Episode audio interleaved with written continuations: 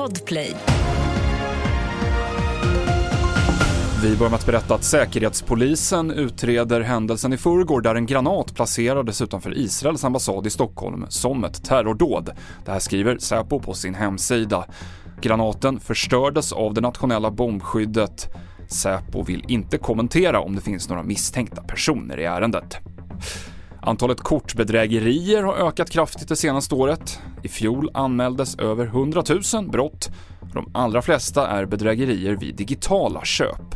Det är då uppgifterna som finns på ett kort såsom kortnummer, datum, namn och CVV-koden finns ute på nätet Eh, och det är där man blir oftast av med sina kortnummer eller blir lurad.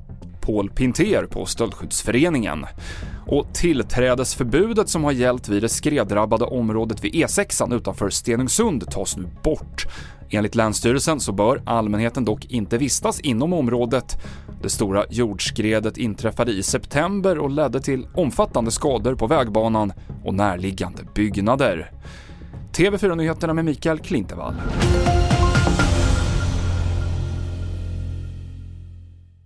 Ett poddtips från Podplay.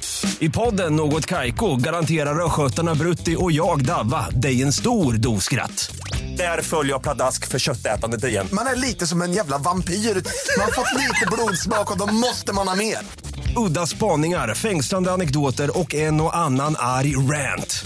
Jag måste ha mitt kaffe på morgonen för annars är jag ingen trevlig människa. Då är du ingen trevlig människa, punkt. Något Kaiko, hör du på Podplay. Därför är gardinerna.